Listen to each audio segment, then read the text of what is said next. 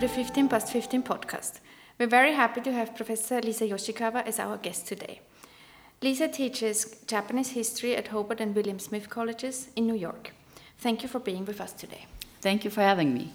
I'm sitting here with your rather recently published book, Making History Matter Kuroita Katsumi and the Construction of Imperial Japan.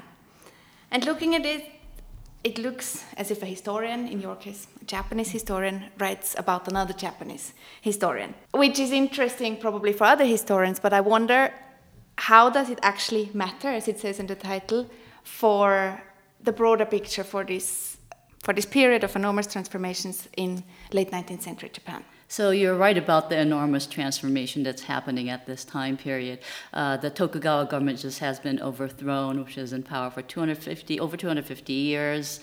Um, the Western or European uh, imperialist powers are approaching Japan, and Japan loses it, partly loses its sovereignty. So the Japanese uh, leaders now have to deal with this new world when uh, there's still the existing sort of Chinese-centric understanding of the world, which was the dominant way to think about the region for over a millennia, is being uh, not replaced but uh, encroached by this new way of looking at the world uh, from the European perspective. So the leaders are trying to make sense of this world, trying to establish Japan as a nation state. And history plays a large, writing of the history plays a large part in doing that. The Japanese people, the Japanese elites have been writing history before this time, but the model was more Chinese, uh, more of a chronicle of imperial line uh, in terms of the content, rather than trying to write a national history. So uh, history is useful in trying to create this uh, understanding of new nation state. How did they approach this new task of trying to introduce a new model of history? Initially, they they struggle to start. Uh, and because again, their fallback is Chinese uh, background. But eventually they uh, figure out that they have to have professional historians and they have to have a new methodology that would allow these professional historians to write this national history. And the model that the Japanese leaders find as being most appropriate is the Prussian or the German model. So they end up in the late 1880s hiring a uh, Rankian uh, scholar to teach the Japanese scholars how to write history. So, what do you mean by a Rankian model of writing history? So, the Rankian model is uh, uh, can can be explained in two ways. One is the methodology. Uh, Rankian uh, methodology is ostensibly about history or the past as it actually was, right? So, using primary source documents, especially uh, uh, surrounding the state. Um, to try to what, write what actually really happened. So this is evidentiary uh, studies, verifiable empiricism. Uh, the other part, more political aspect of the Rankian history is, uh, as I uh, suggested, uh, centered on the state, justifying the existence of the state. Getting back to the, um, the first part that you mentioned, this Rankian model, you mentioned using primary sources. But this to my understanding, is not entirely new in Japan at that time either, right? Right. Uh, the uh, in China, uh, this there was a, a, method of writing history called evidentiary uh, studies, uh, which came around in about 17th century, uh, which also had been practiced by the Japanese scholars too. And basically, this was sort of critical examination of primary sources. But Rankian history is different from uh, the Chinese methodology that in that it's actually trying to write a narrative of the state, not just critically examining sources to try to see if a historical figure really existed or something like that. And could you give a concrete example of this narrative of the state that was produced by this first generation of academic historians, as you call them? So the first generation of academic historians really are not too successful in creating a narrative because they are really earnestly trying to undertake this Rankian methodology, uh, sort of evidentiary studies, and start questioning some of the uh, framework uh, that the government want to stress as central to this new nation state. For example, the notion of imperial loyalism, uh, the emperor as the center of the state, uh, this uh, sacredness of the emperor that descends ostensibly from the gods. Uh, and through the Rankian methodology, some of the first generation of historians start questioning some of these narratives, and they ended up getting essentially fired. So this presumably means that if, if you're training to be a historian in late 19th century Japan, a professional historian, you've not, a, not only got to think about your methodology and how you combine ancient Chinese practices of history writing with these new methodologies from Europe, but you also got to think about how you don't get fired, what your job prospects are. How do you balance these demands? Well, you have to become realistic about what you what is necessary to continue to produce these kinds of scholarship.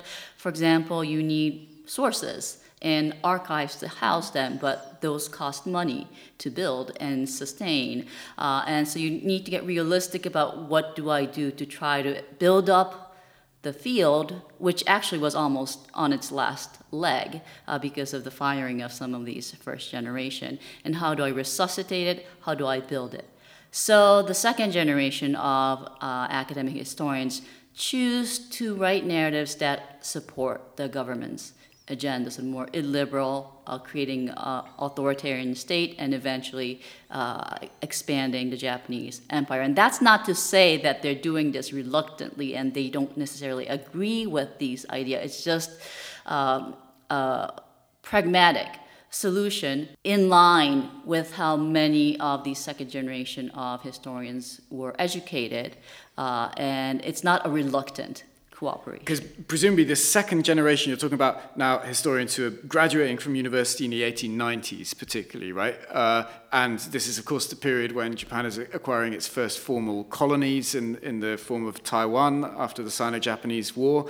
Uh, so are you saying that you know that the project of writing history for the state by the time that this second generation comes around is already an imperial project? Right, right. Uh, and you know they graduate from college in the 18, mid 1890s on, which means they still have to go to graduate studies. So by the time they're out of that, it's definitely a colonial project.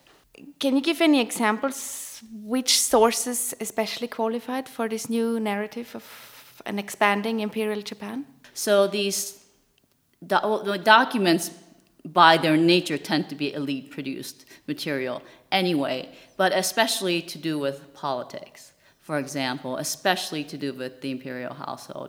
Uh, those are some of the uh, documents that are collected.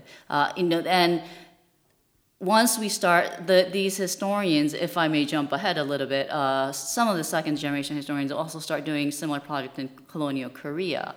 Uh, and they, they also collect selectively, of course, but the professionalism, so to speak, of historians are seen when, when they're compiling actual sources to publish out of these uh, material. They, of course, uh, include the materials that would justify Japanese colonization of Korea, but they still gather other sources uh, and keep them, although they might not publish them. Can you give us an example of one of these collections that is being published, or the ways in which the choice of sources is justifying the state and the imperial state? So, uh, with the example of uh, the Korean sources, uh, the Japanese uh, are quite uh, selective in when to start this collection of documents, so which historical uh, period to start. The periodization is slanted to justify colonization, and the endpoint uh, is established so that a lot of the sort of anti Japanese uh, sources don't make it into the published sources, right? But uh, those sources that come after mid 1880s, for example, are still collected, they're just not published for public consumption. So let's get to the protagonist of your book, Kuroita Katsumi. Can you tell us a bit what he contributed in making history matter? So Kuroita is a historian who originates from Kyushu. Uh, he's educated in so he comes from New Nagasaki, so he comes from an imperial loyalist background area, uh, and he becomes one of the three of the second generation uh, professor at uh, Tokyo University. And what uh, stands him out uh, of among the three professors is that he was almost a, a politician in terms of his public activities. So as he was uh, starting as a graduate student, this is when the first generation was high, fired.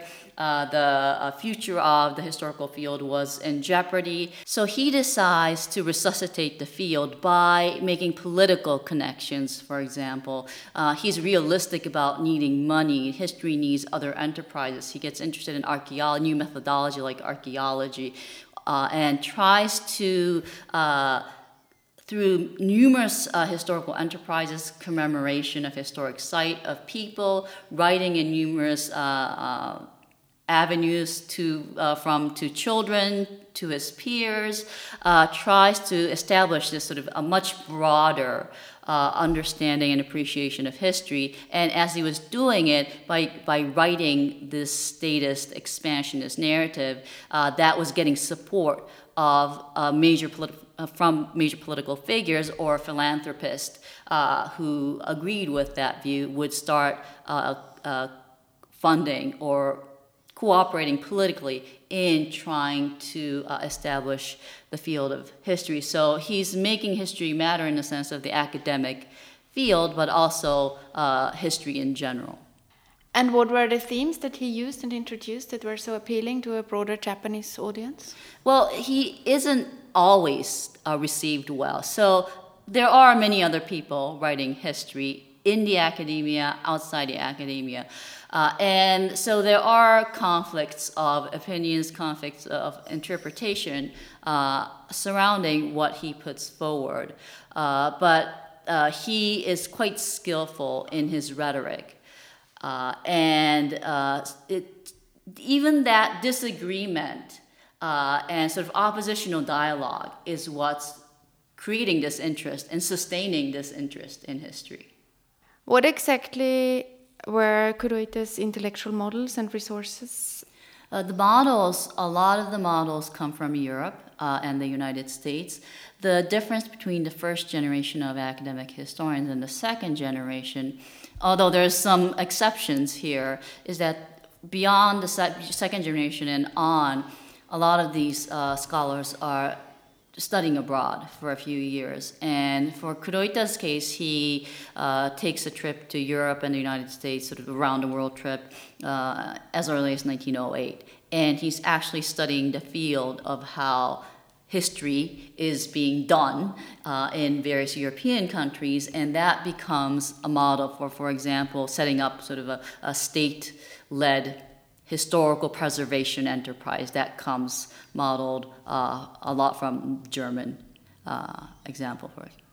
So, how does the relationship between China and Japan at this stage in historical scholarship in Japan play into the field? China as a reference point does not go away right? Just because these newer generation of historians are trained in European methodology, that doesn't mean they're not trained in the Chinese methodology. The referencing point uh, remains, uh, well, China remains one to be one of the referencing points, is a good way to put it. But in terms of where China places in the understanding of history, that changes because, uh, uh as we know, uh, in the late 19th century, this Sino-centric, China-centered world collapses essentially uh, with the Japanese victory in the Sino-Japanese uh, uh War in 1895, and Japan becomes the center of the region. As I said earlier, uh, one of the unique narratives that uh, uh, the uh, was trying to make was that Japan had adopted and adapted Chinese civilization and then later European civilization.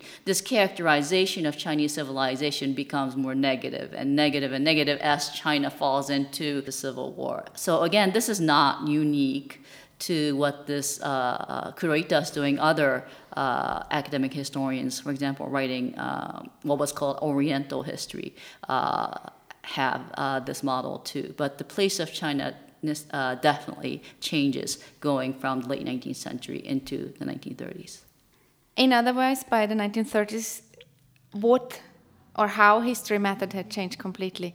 yes. Uh, what I'm arguing is that Japanese historians weren't just reluctant uh, collaborators in the this establishment of authoritarian state and sort of imperial expansionism. Uh, they weren't just cheerleaders; they were almost instigators. Rather than this being a price that these historians paid for the establishment of the field, they got the cake uh, and got to eat it too. On that note, many thanks for joining us for our podcast today. Thank you very much.